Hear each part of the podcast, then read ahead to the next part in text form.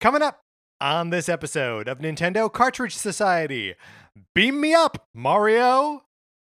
It's dangerous to go alone, so the Nintendo Cartridge Society goes with you.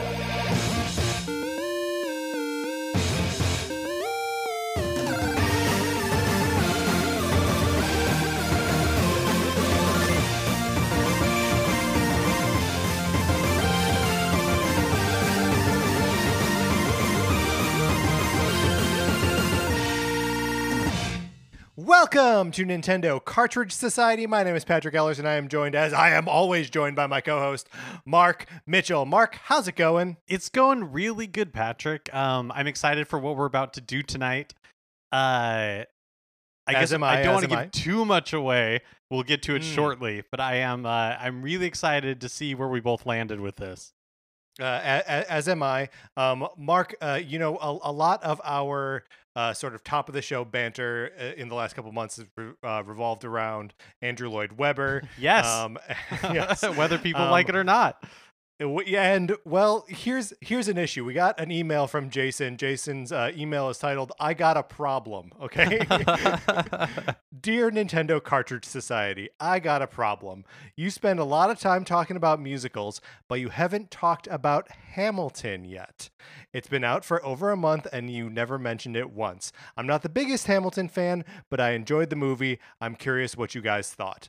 Uh, talking about musicals, Andrew Lloyd Webber was light was right to not like the Cats movie. I believe 2020 is God's punishment for that abomination. Keep doing what you're doing. Sincerely, Jason. Uh, so, uh, uh, Mark, let's address the only question that's in here. Um, Hamilton. Uh, have you watched Hamilton on Disney Plus? I, I have. I, I have. Did, have you watched it?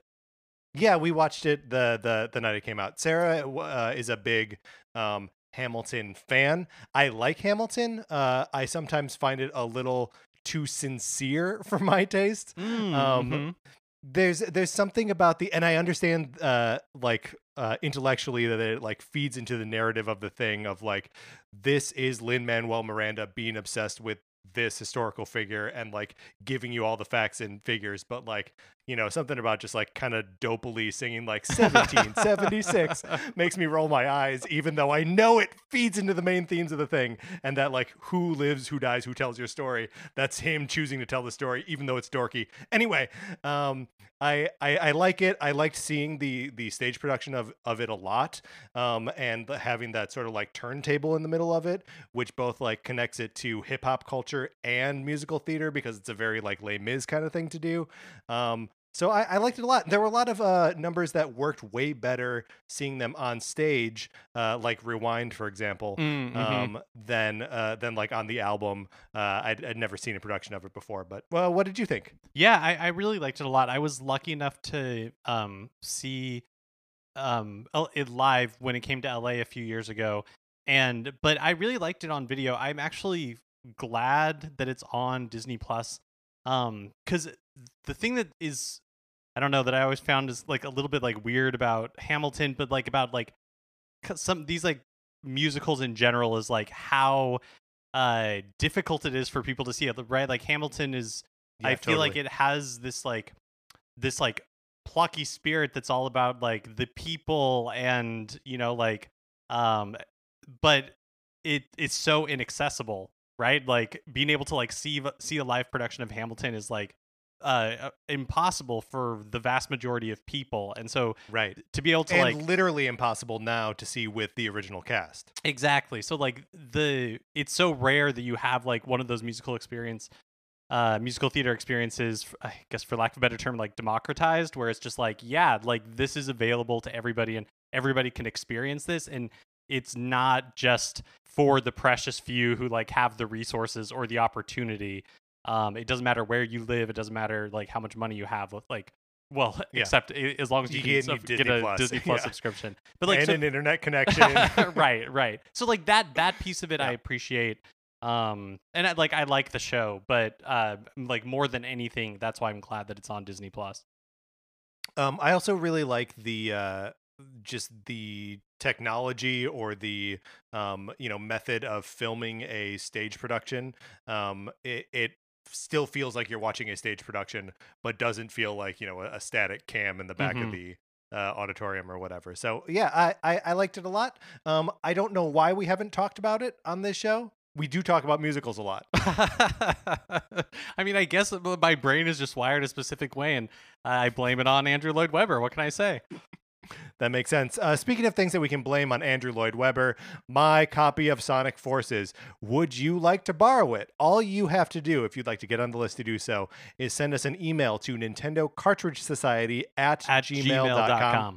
and give us a mailing address where I will send it and then send it back. Uh, Mark, on this topic, uh, we got an email from Lizzie. Lizzie writes, Hello to you both. Long time no email. Lizzie, it is good to hear from you. Um, as you are both aware, the United States Postal Service is in some dire straits. If you weren't aware, well, it is. The current Postmaster General is someone who has strong interest in private shipping companies and therefore doesn't care very much for the post office.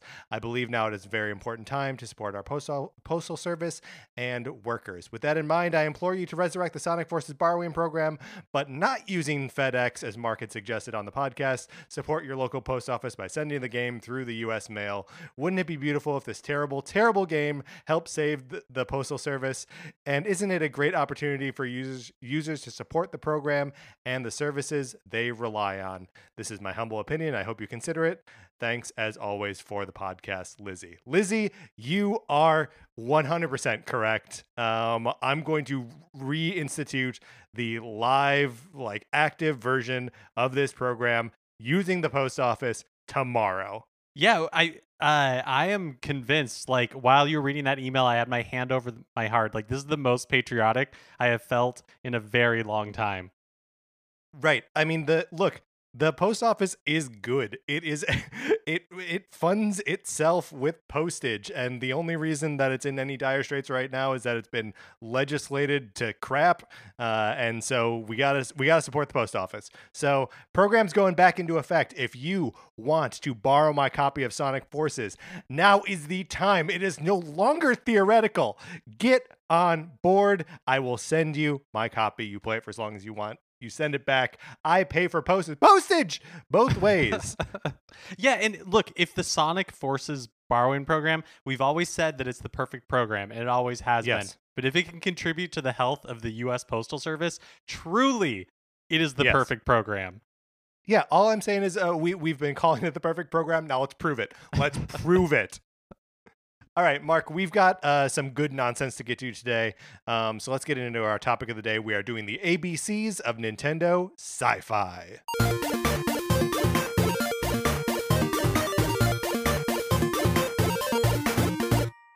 So, not a super complicated uh, uh, um, concept here. Um, we are going to go through the alphabet A to Z, and we're going to name one thing that starts with that letter that comes from some sort of Nintendo science fiction property. Um, Mark, how how did you how did you approach this? What what did you what what difficulties did you have? What do you consider sci-fi?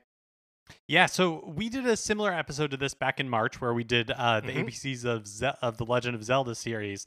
Super straightforward. super straightforward and a lot easier because it was just like a single franchise and then uh i mean honestly there was one wiki that you had to scour for you That's know right. like the a to z's but with And we're um, not he's not referring to the one wiki, which of course is the uh, Lord of the Rings wiki. That's a, a really good point.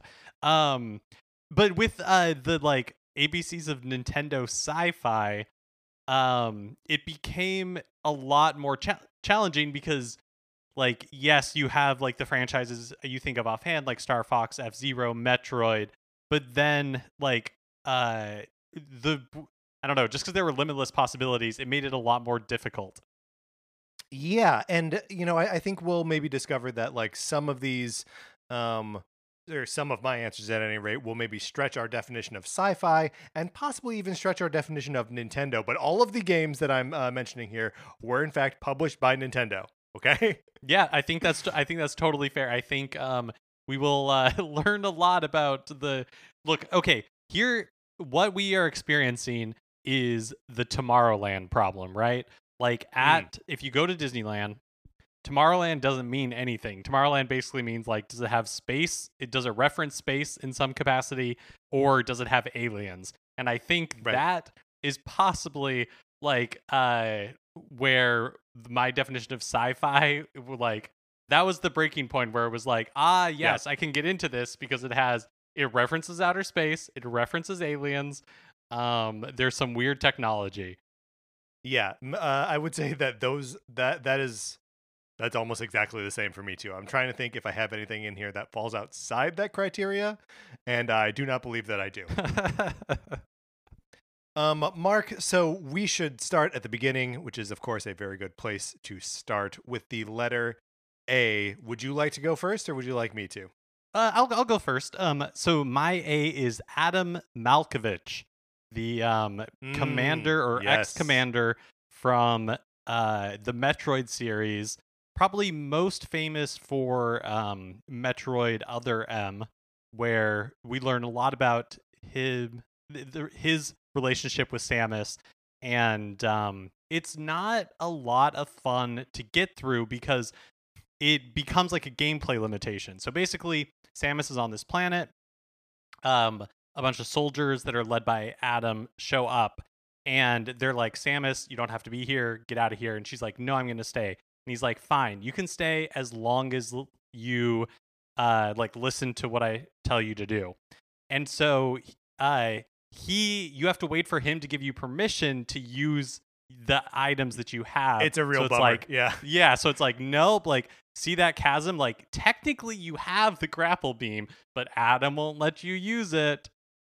and all like all of that is a- a- at the very least like you can understand it like intellectually of like no he hasn't authorized that ordinance. Fine. But there's also a, a time when he authorizes you to use the varia suit so that you can ex- uh, so that you can be in like high temperatures. And previous to that you've been in hot spaces and just been hurting yourself because you haven't been using the suit because he hasn't told you to use it yet um, Adam Malkovich is also uh, referred to uh, multiple times in Metroid Fusion Mm-hmm. um, because the AI that is guiding Samus through um, this like Federation uh, uh, space station um, is reminding her of uh, of this like overbearing commander. Um, so it, it's it's interesting slash uh, the opposite of interesting that other M was like, okay, yeah, now let's actually show that relationship. Um, it's this weird like sub dom thing uh, in Fusion, and then just becomes sort of gross in uh, when you see it actually play out in other M.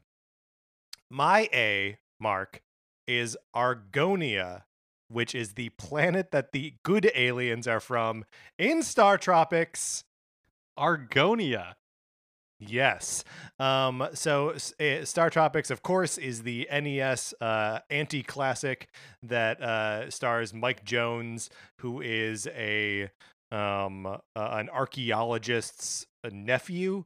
Um, he plays baseball and is super American, uh, and he goes he goes to some island somewhere to visit his uncle who's been studying people, uh, only to discover that his uncle has been kidnapped by aliens. You go up into alien ships and discover that like he's at the heart of some like intergalactic war. Argonia is the planet that houses the like sweet little elf people who end up being your allies at the very end of that game. Oh, gotcha. So kind of a kind of a stealth uh, sci-fi, um, because it does not reveal its sci-fi roots until like seven chapters out of nine into that game. But nice to get a Star Tropics reference up here early in our uh, Yeah. alphabet. It's the last one. It's my only one.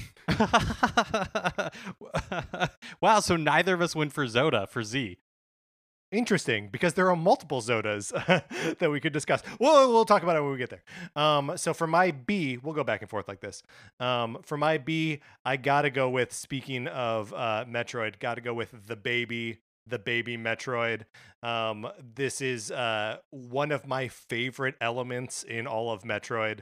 Um, at the end of Metroid Two, Samus uh, has been has spent the whole time eliminating uh, Metroids from the face of the universe until she comes across one egg and it hatches and there's a tiny little uh, baby Metroid inside and she takes pity on it and causes the rest of the series to happen because she doesn't kill this thing. Um, and uh, it's it's one of those Um, uh, Metroid is so like Alien the series, um, but it seemingly beat the Alien movie series to the like Ripley has a relationship, Mm, Samus has a relationship with uh, the alien, uh, and I, I always thought that was super cool. Yeah, and uh, you know, speaking of Adam from uh, Metroid Other M, the baby definitely and her Samus's memories of the baby feature very prominently in the dialogue and story of Other M. Yeah, to its detriment. It's so much so where like even writing it on this list, I wrote it as the baby slash the baby Metroid because I always think of it as the baby Metroid, but Samus, God love her, only calls the thing the baby, and it's like, girl, you know that's not a baby, right?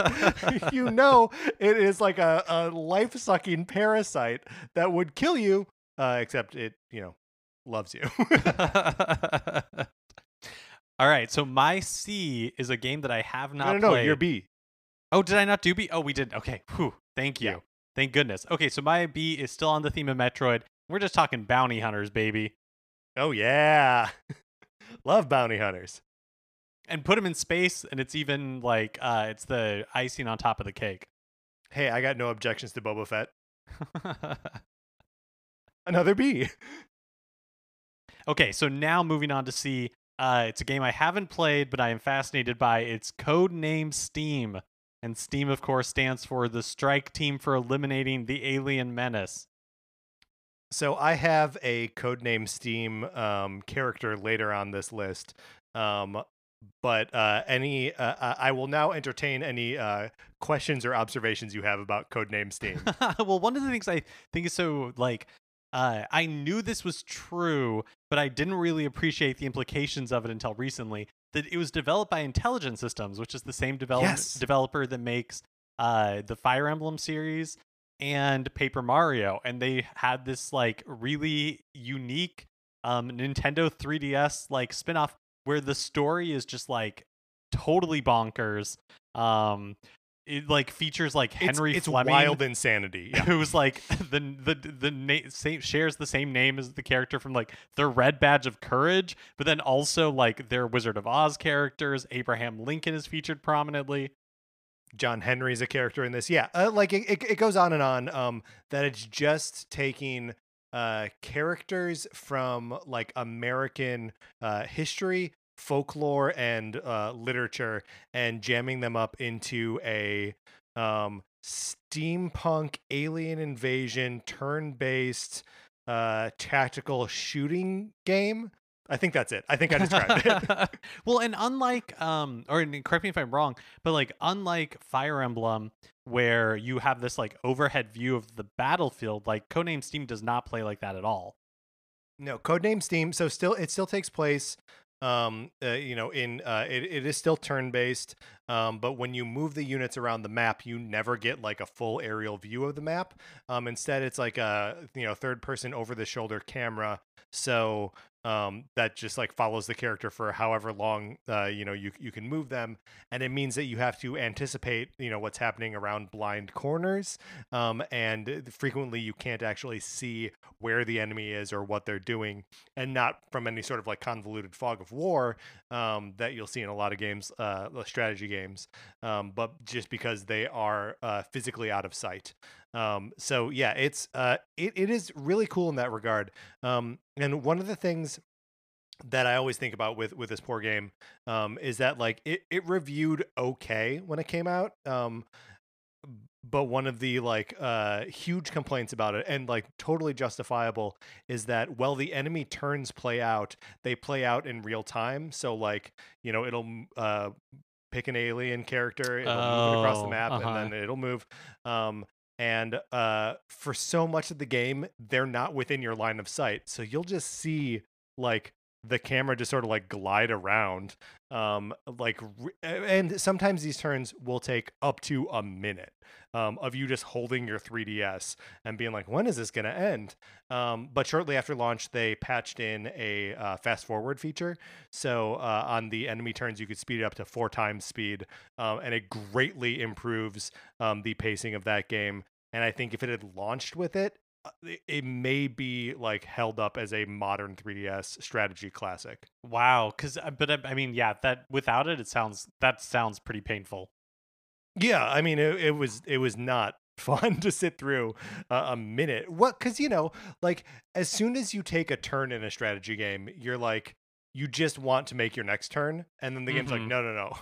We got to we got to sit here and wait for a minute while you can't see what's happening. Uh, for my C, I'm bringing us back to Metroid. Not all of these are Metroid, um, but uh, I, I got to go with the Chozo, um, the ancient race of bird people that raised Samus. It's unclear what her relationship is with these creatures, but like her ship and her armor are Chozo technology. Um, on most planets that she finds herself at, there are Chozo ruins everywhere. Um, they're really cool, and on the uh, odd occasion where you have to fight one of those Chozo statues, uh, it's always like neat and dramatic and feels fun and exciting. I thought the Chozo were like like long dead. I thought they were super ancient. No, I don't think. I mean, they they are ancient, but I believe that there are some around. Can you hear that uh, police siren in my microphone? I could, yeah, yeah. Okay. Uh, well, apologies, everyone. There's something happening outside. Um, I, I believe that some of them are still around. Oh, interesting. Because they created the Metroids. Yes. Yes. Okay. And and a lot of the technology. They look. They created the morph ball, allowing Samus to roll herself up into a little ball and like climb around on stuff. Um, they they are like the architects of all of the stuff that happens in uh, the Metroid games. Uh, I get to go next. Uh, my D. Uh, look, uh, Shadows of the Empire, published on the Nintendo 64 by Nintendo. I'm going with Dash Rendar, baby. Oh, nice. That's so good. I'm so glad you got uh, Shadows of the Empire in there. Uh, Dash Rendar, of course, uh, you know, because you can't play as Han Solo in a game that takes place between Empire and Jedi. Um, yeah, I mean, he's uh, Dash Rendar is a is a character that I remember feeling good things about. I don't know if it's from that game or from reading the um, Steve Perry uh, Shadows of the Empire book, probably from the book. Um, but he was just a cool guy who's basically Han Solo. yeah, totally. The he's a long tr- tradition of like uh, Star Wars expanded universe characters that are essentially Han Solo, um, just with slight details. And you know, honestly, like um, the Force Awakens or like the Star Wars sequel trilogy, like totally continues on that tradition with Poe Dameron as well. Absolutely. Plus, uh, Episode Seven just had Han Solo in it.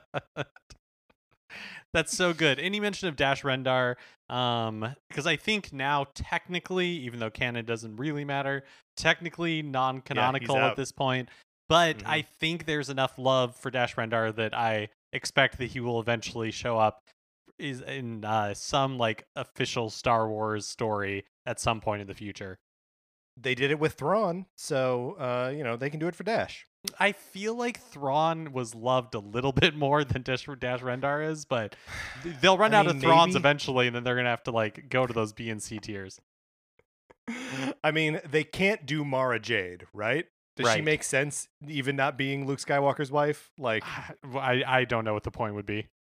Yeah. Uh, Mark, what's your D? My D is Dinosaur Planet. Yeah, So, Dinosaur Planet was a game developed by Rare um, that was originally going to be like an N64 game and eventually moved to GameCube. And you might know this game as uh, Star Fox Adventures, as it was uh, later released on the GameCube. But for a long time in its development, it was not related to Star Fox at all. It was a completely unrelated game called Dinosaur Planet. And then at some point, Shigeru Miyamoto like was reviewing the game and was like, "Oh, there's a lot of similarities here to Star Fox. Should we just make it a Star Fox game?" And so that's how it eventually became Star Fox Adventures. And this was one of like the first like uh I remember this being one of when I learned about like that Star Fox Adventure had been a completely different game beforehand. That was one of my first like introductions to this to like the that was even a possibility like the wonders of game development in that kind of way. sure, yeah.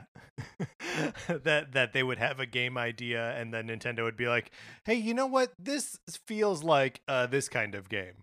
Yeah. Also amazing amazing that they made that connection cuz like it's in space but like and there are animals I guess, but yeah, it does it does not uh I they, I they, th- they don't so- feel like a natural pairing. I think the connection is Crystal, right?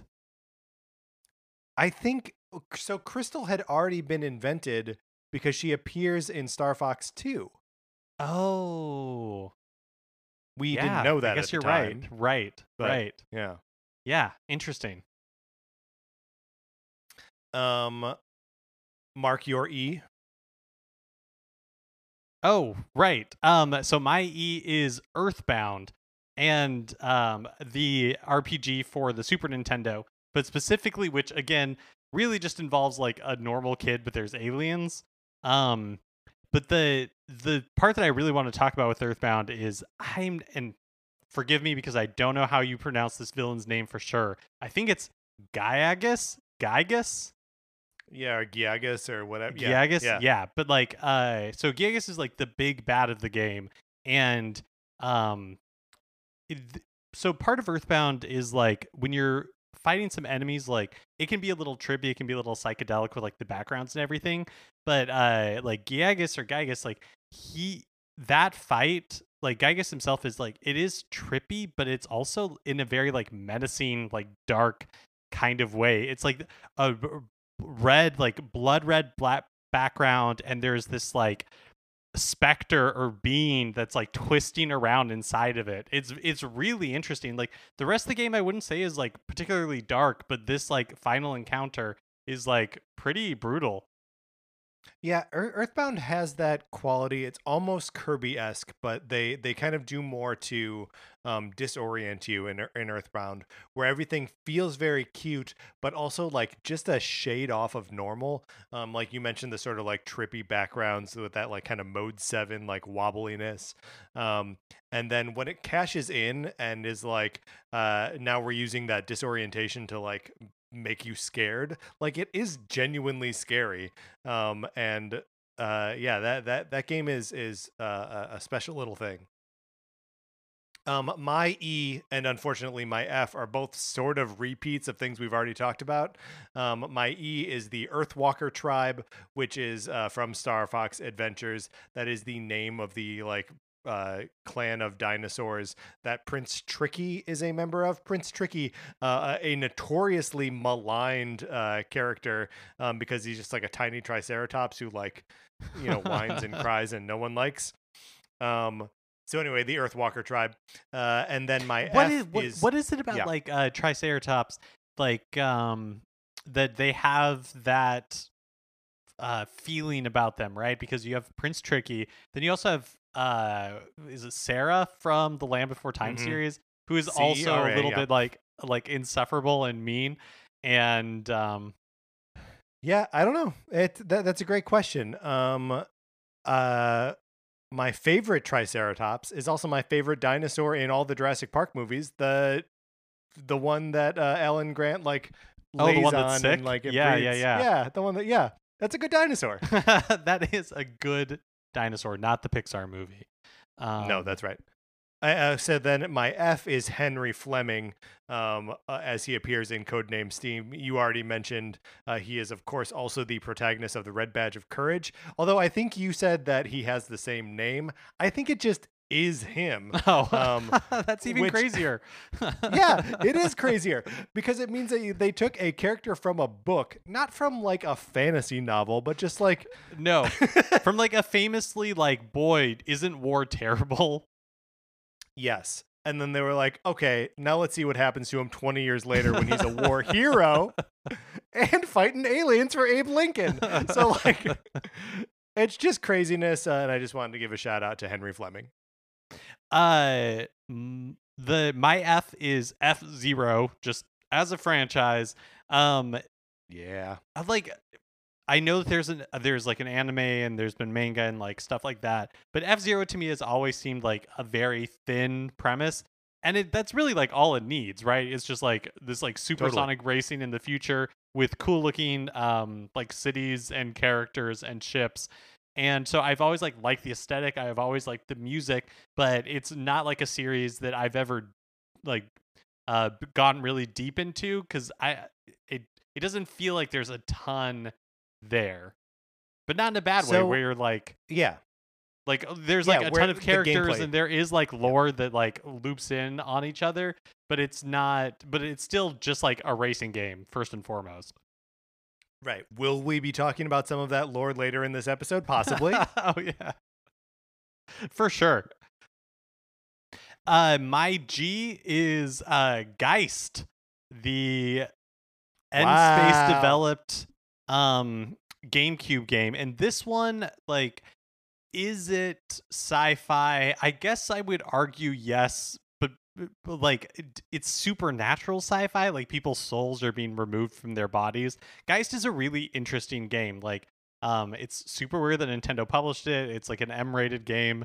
Uh, they came out like four years into the GameCube's life, and you're it's basically like a, you know, like the trap the trappings of a shooter in the sense that like you're playing like somebody who's part of like a tactical counter terrorism group but then there's this like weird like supernatural science like layer where people's like souls are being removed from their bodies and so the gameplay is not like your typical like shooter because you're you know you are possessing different like people and objects and animals in order to like progress through the game uh, it's just bonkers. Like it's totally wild. I don't know that it's uh like I don't know how you would play it nowadays. I'm not even sure it's worth playing, but I love that it exists.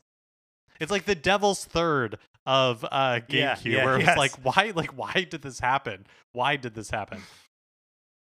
Look, uh, uh, Nintendo and everyone makes mistakes every generation. weird, sh- weird stuff happens all the time. Um, my G is of course Grippy Toad, the one of the two main protagonists of Star Fox Guard. Um, this is a game that no one played because it is the pack-in game with Star Fox Zero for the Wii U. I think you can also buy it separately, but like. Um, eh, th- that feels weird.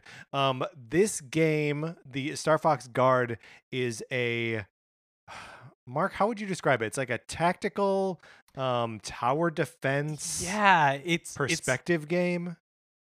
Yeah, it, it's it's a cool. It's an interesting spin, like an inter- on tower defense because you're setting up security cameras and you're basically trying to like and then uh, security cameras that you're strategically placing throughout a maze essentially and um, you're trying to prevent these enemy robots from like making it to the center of the maze Yeah, your role is basically to sit in the control room and watch the camera feed from all of these like monitor robots, and that's how like the game actually makes really compelling use of the the dual screen experience Mhm. of, of the Wii U, um, especially like with touchpads, so you can like go to individual um, cameras and like zoom in and like you know fine tune their aim or whatever.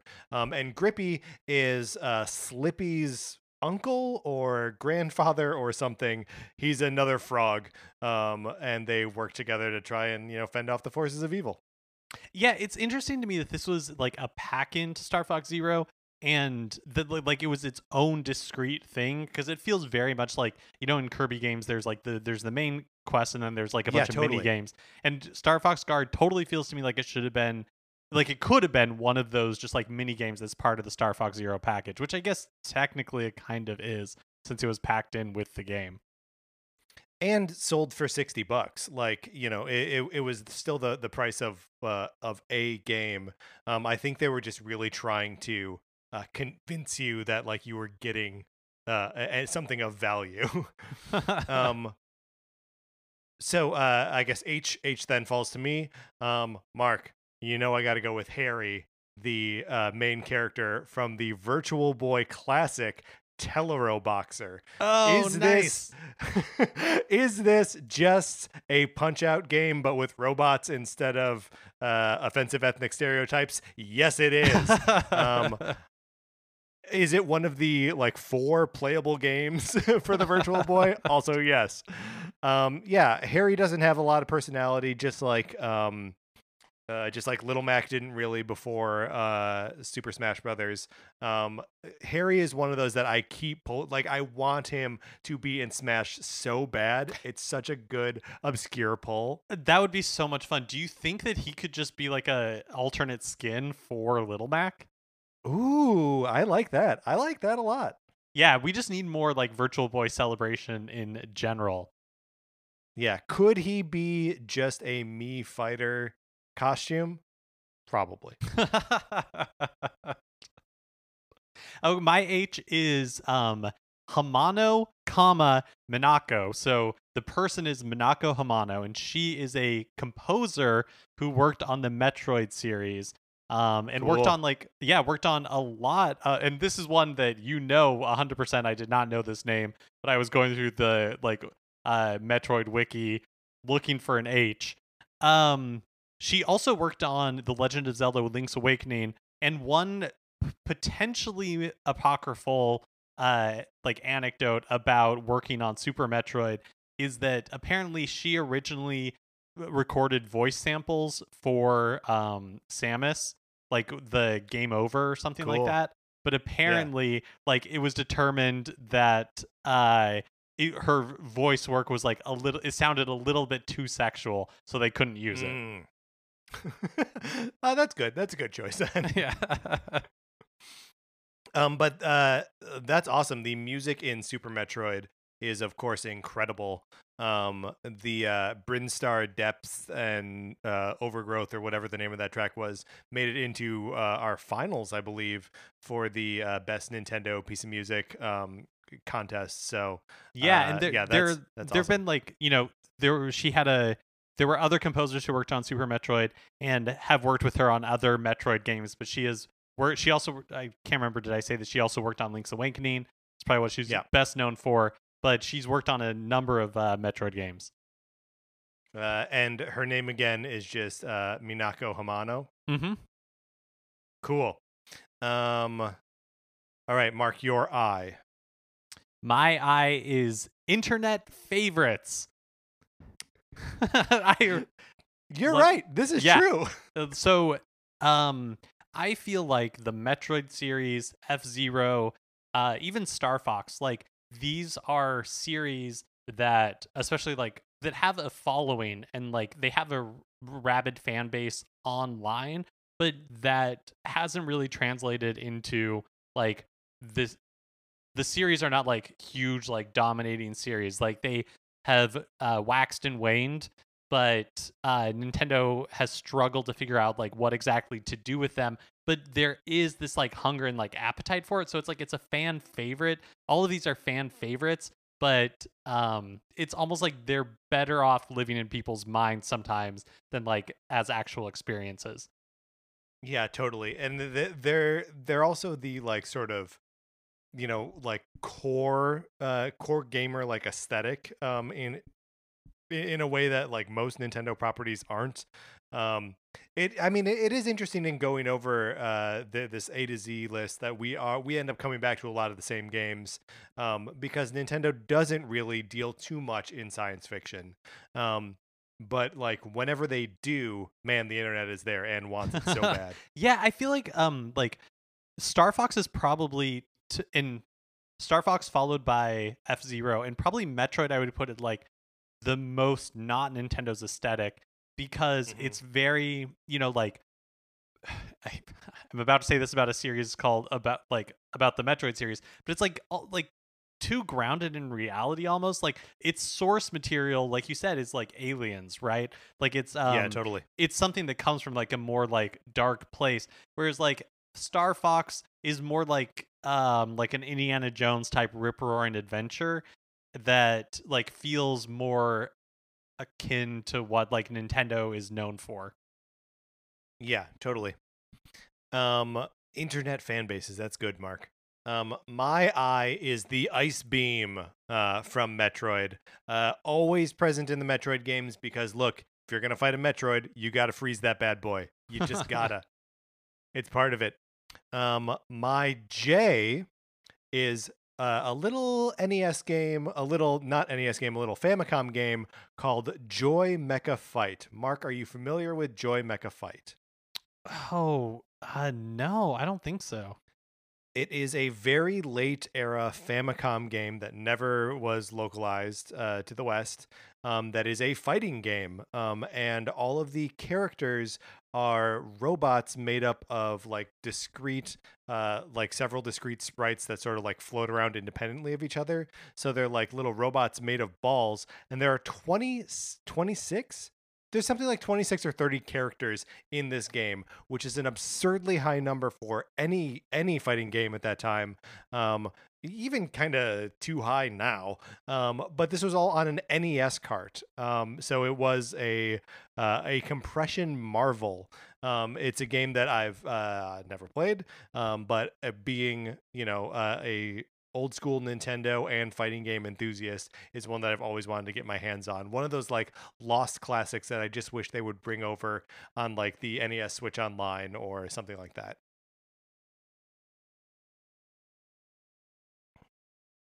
Oh, it, wait, didn't I go first on I? I think you're up for J. Uh, I just did J, Joy Mecha oh Fight. gosh. So now you All right. got Jay. okay, great. Uh, I got I got this I got this down, Mark. okay, I I'll, I will stop doubting. I'll just like roll with whatever you throw me. Uh, James McCloud is my Jay. Mm, Um, Father so- McCloud. Yes, and uh, so talking. Speaking of like Nintendo taking this kind of like Indiana Jones, Star Wars like adventure vibe that really works well for Star Fox and makes it so appealing. I feel like James McCloud hangs so heavy over Star Fox 64 in a really like cinematic way that um Mhm. like has left such an impression on me cuz like I th- think going back if I like went back and played Star Fox 64 I there's probably not a ton of story but the story that they do have where it's like you know like uh your father died and now you're taking the mantle and you know Fox McCloud has to like you're not really out for revenge but like you are avenging your father's death by taking on Andross and then at I the mean, end at, at the very least, you're trying to live up to his legacy. and then Yeah. at the end, his like, if you get have like the special ending, like basically his ghost like you know guides you out, so it feels very like Mhm. Star Warsy a little bit. Like, um, Almost, almost feels a little Battlestar Galactica y in that way. Of like, uh, they're never going to explain, but like the ghost of someone just appeared in a spaceship. and so for like, uh, I think I've always found that to be like really cool about Star Fox 64.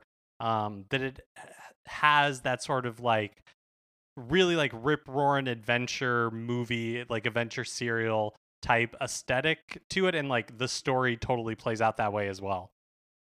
James also like introduces the idea of like Star Fox past, right? Because like Peppy was part of his crew. Mm-hmm. Um, so like it just it, it only takes a little bit to sort of like convince you that um, what you're seeing in this game is just a snapshot of what happens in this universe over time. Um, and it just feels like you know lived in and cool. Um, plus he's basically Fla- Fox McCloud, but he wears sunglasses. it's like cool on top of cool. yeah, double cool. Next is K, and for K, I'm going a little bit outside of the box. I think, although you mentioned this franchise earlier, it's Kirby bosses.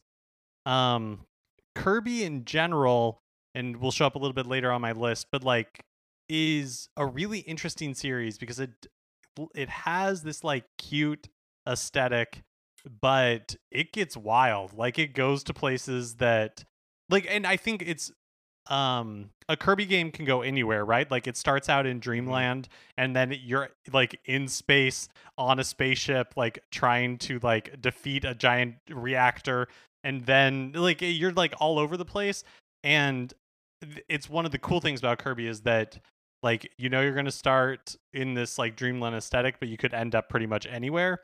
Um my favorite Kirby game is uh Superstar. I don't know why. I think that's what it's called. I'm just blanking on it right now. But the SNES game, and it Yeah. has like a number of bosses in there that you're like, oh, this is like really weird and interesting, like computer virus, which kind of turns it into like a uh, turn-based RPG a little bit, or um Marx where you're like kind of like on this weird like never-ending plane that like is continuing to barrel forward, and then there's this like clown thing that's appearing and disappearing. Um, the end of Star Allies is wild when you're fighting like the void uh termina type like big like giant thing with an eye in the middle of its chest. Um, so yeah, I feel like Kirby bosses. You don't think of Kirby as being like sci-fi, but it totally Right. gets there. Uh, no, I, I think I think that absolutely qualifies, especially saying uh, the the bosses, because there is, you know, like you say, like a whole uh, section of Kirby that is very terrestrial, very uh, earthbound, and it's only um, when the game wants to really challenge you that it's like, that's it, we're going into space and you know fighting monsters and demons and stuff. Uh, so for my K, Mark, I'm gonna say this, and then we're gonna have to determine if I've gone back to Metroid too many times. uh, I choose Kraid, one of the uh, main bosses from the Metroid series. Um, he appears in the first one as a uh, a like green dinosaur sprite, about as tall as Samus, uh, and then when you encounter him in uh, Super Metroid, he's two screens tall, um, and like it's a, a terrifying ordeal. He and Ridley are like the the backbone of like memorable villains. Like Mother Brain is maybe on that list too, but like you know, she's a brain in a jar. Uh, Kraid and Ridley are like they have like weird sweaty personality, especially Kraid. You know Kraid smells bad. You know he does. yeah, Kraid uh Kraid is definitely iconic. He has like um he's kind of like an alligator, but he has these weird like three holes in his like torso um going from like below like his entire belly is covered with them and then like little like spikes like come out of it. Uh Yeah, he's he's a Godzilla who shoots teeth out of his belly buttons. Like it's he's a it is Godzilla weird. Who's out of who's out of shape and Yes. probably smells like cheese. Um, but a Godzilla nonetheless. L, I'm going back to Star Fox uh, for the Great Leon, uh, one of the members of Star Wolf. Um, he's like an iguana or something. Uh, he is the so Star Wolf. Uh, if you've never played Star Fox before, is the sort of uh, evil version of Star Fox. Um, I don't know why, but they hate each other. Uh, it's because one of you is the good guys and one of you is the bad guys. Um, and uh, Leon brings Leon brings this uh, sort of like theatricality to the proceedings that no one else like. He's one of those bad guys who's like, look, Sarah and I just watched most of Robin Hood, uh, Prince of Thieves the other night. The Kevin Costner like 1991 Robin Hood movie, um, Where he's is just talking in like a normal American accent. He's just talking in a regular American accent. But Alan Rickman is playing the sheriff of Nottingham, and he chews the scenery, and is like every scene is so big, um, and like the movie is almost almost saved by his like over the top performance. And I feel the same way about Leon in uh, Star Fox. He you know, I said, I said this uh, L is for the great Leon. Uh, that's how he announces himself when he flies in, where it's like you get that little music cue of like da da da da, and then Star Wolf flies in, uh, and like everyone's like talking trash, and you know Pigma's like meh, meh, meh, meh, and Andrew's like Andross's enemy is my enemy, and Leon goes, I am the great Leon. like he's got some flair, he's got some style, um, and Star Wolf just as like a as an entity, uh, as a group is so cool. I love the like evil versions of the good guys. Um, that's so much fun. I wish they would put out a Star Wolf game where you're just playing as the Star Wolf squad. That's basically just a Star Fox game. How cool would that be? that that's what the but like pack in with Star Fox Zero should have been. It's like Star Fox Zero, but from the opposite perspective. Ah, so good. Star Fox negative zero. yeah, I guess you would still just call it Star Fox Zero. yeah, I don't know. um, so my L is also from Star Fox, and it's the Lylat system, which is just Oh, like yeah. the the universe in which Star Fox exists. And one of the things I like it is um, kind of like the same thing I've been talking about with Star Fox in general, where the specifics of Star Fox have never stuck with me that well.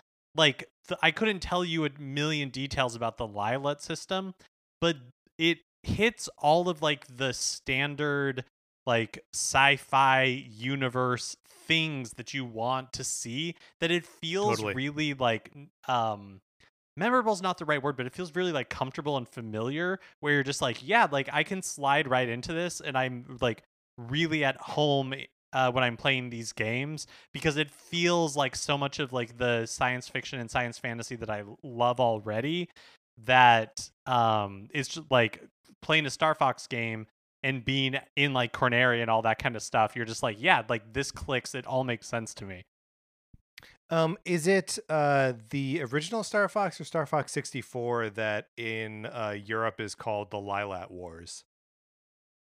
I am not Might be the original. sure Um, which like it's I guess it's uh for a new franchise as iconic as Star Fox. Um, in fact, Star Fox is maybe uh, a, a worse name. I don't know. I, I Oh, like oh, uh, it was yeah. uh, I, it was Star Fox 64 in the PAL region was known as Lylat Wars. Okay, great. Um, but yeah, just uh, just to know that like the the setting for um the conflict is uh you know enough. It'd be like calling um a a Zelda game you know the Hyrule Wars, which I guess Hyrule Warriors did. And my M is Mother Brain. So I- Mm, I agree with I agree with you that like Mother Brain is more iconic to me as a concept than as like an actual like character. Totally. Like the design of Kraid and stuff like that is definitely uh much more memorable and much more interesting. Even when like Mother Brain kind of like grows legs at the end of and Super becomes a Metroid. dinosaur, a different yeah, because, yeah, yeah. But uh, I think that fight itself in Super Metroid, like we talked about uh, in our Retro Month episode on it back in April, is so like iconic and so much fun, and does like so much heavy lifting in storytelling. Because like you were saying, so much of Metroid or what would happen in the Metroid series story wise after Super Metroid came down to that comes down to that encounter with like the baby. And totally. it does all of it with like with zero dialogue in on a 16-bit system in just a few seconds. And it does all of that heavy lifting that the rest of the franchise has been able to like incorporate. And um it's like weirdly like heroic and emotional and a lot of fun for it to like happen Yeah, and like it it makes Mother Brain sort of the like perfect villain in that moment, right? Because the the game pulls such a uh, a weird trick where it makes you love the Metroid, right? Because it saves you from her uh, and like starts filling up your life and this is after it like tried to drain all, all of your life. so, you know, uh you, you take some, you lose some. Um uh, uh, but then you know when it's like it's sitting on top of you and uh, restoring your health, and Mother Brain is just like beating away at this thing, just like shooting it, shooting it, shooting it. Um, and then like it pulls away and then like takes one last swing at her, and she just shoots it out of the sky, and it is like, oh man, it's such like delicious villainness where it's like that's going to inspire Samus to like you know blow you away the baby and, the baby the baby and and save the baby, the baby, the baby.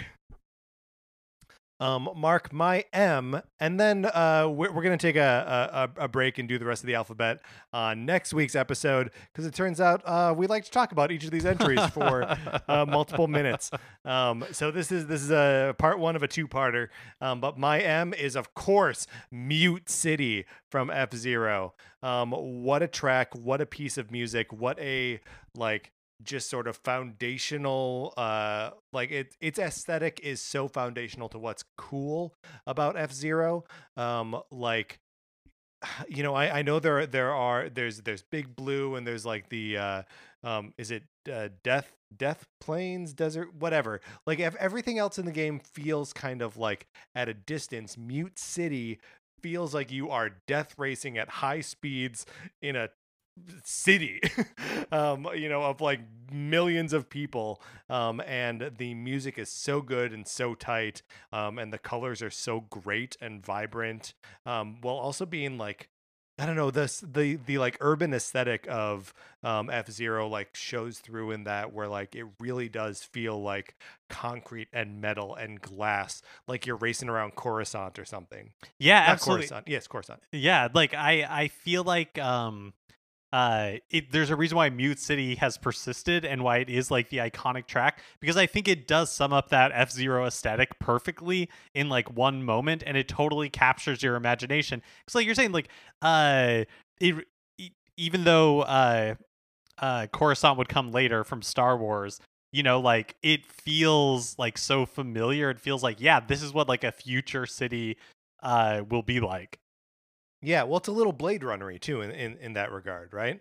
Uh, yeah, like Mute City, uh, Captain Falcon, and the Blue Falcon, like those are those three individual items are F Zero to me. Um, and so like you get Mute City's got to go on this list. Um, all right, Mark, those are our A through M. Uh, we're gonna do N through Z next week, but for now, uh, let's close this out. Okay, that's going to do it for this episode of Nintendo Cartridge Society. Remember, please rate, review, and subscribe on Apple Podcasts. If you if you like the episode, please rate uh, the, same things I just said. Share it on Facebook or Twitter. Uh, we will get to the second half of the alphabet next week. Uh, thank you for sticking around and listening to us. You can follow us on Twitter. I am at Patrick underscore Ellers. Mark is at MKE Mitchell, and the show is at Nin Cart Society. We also have a Facebook page, which is just Nintendo Cartridge Society. Olivia Duncan made our logo. Our theme music is provided by Ape Betty. You can get more of his music by going to apebetty.com or by listening right now. For my co host, Mark Mitchell, this is Patrick Ellers saying thank you for listening.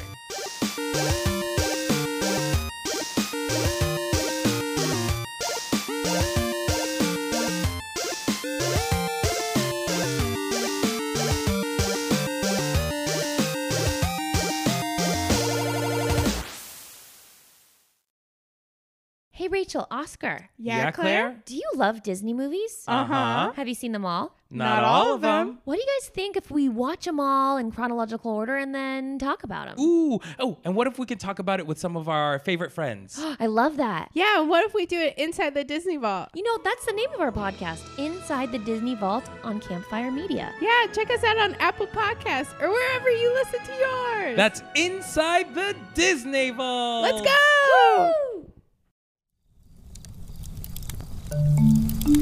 Campfire.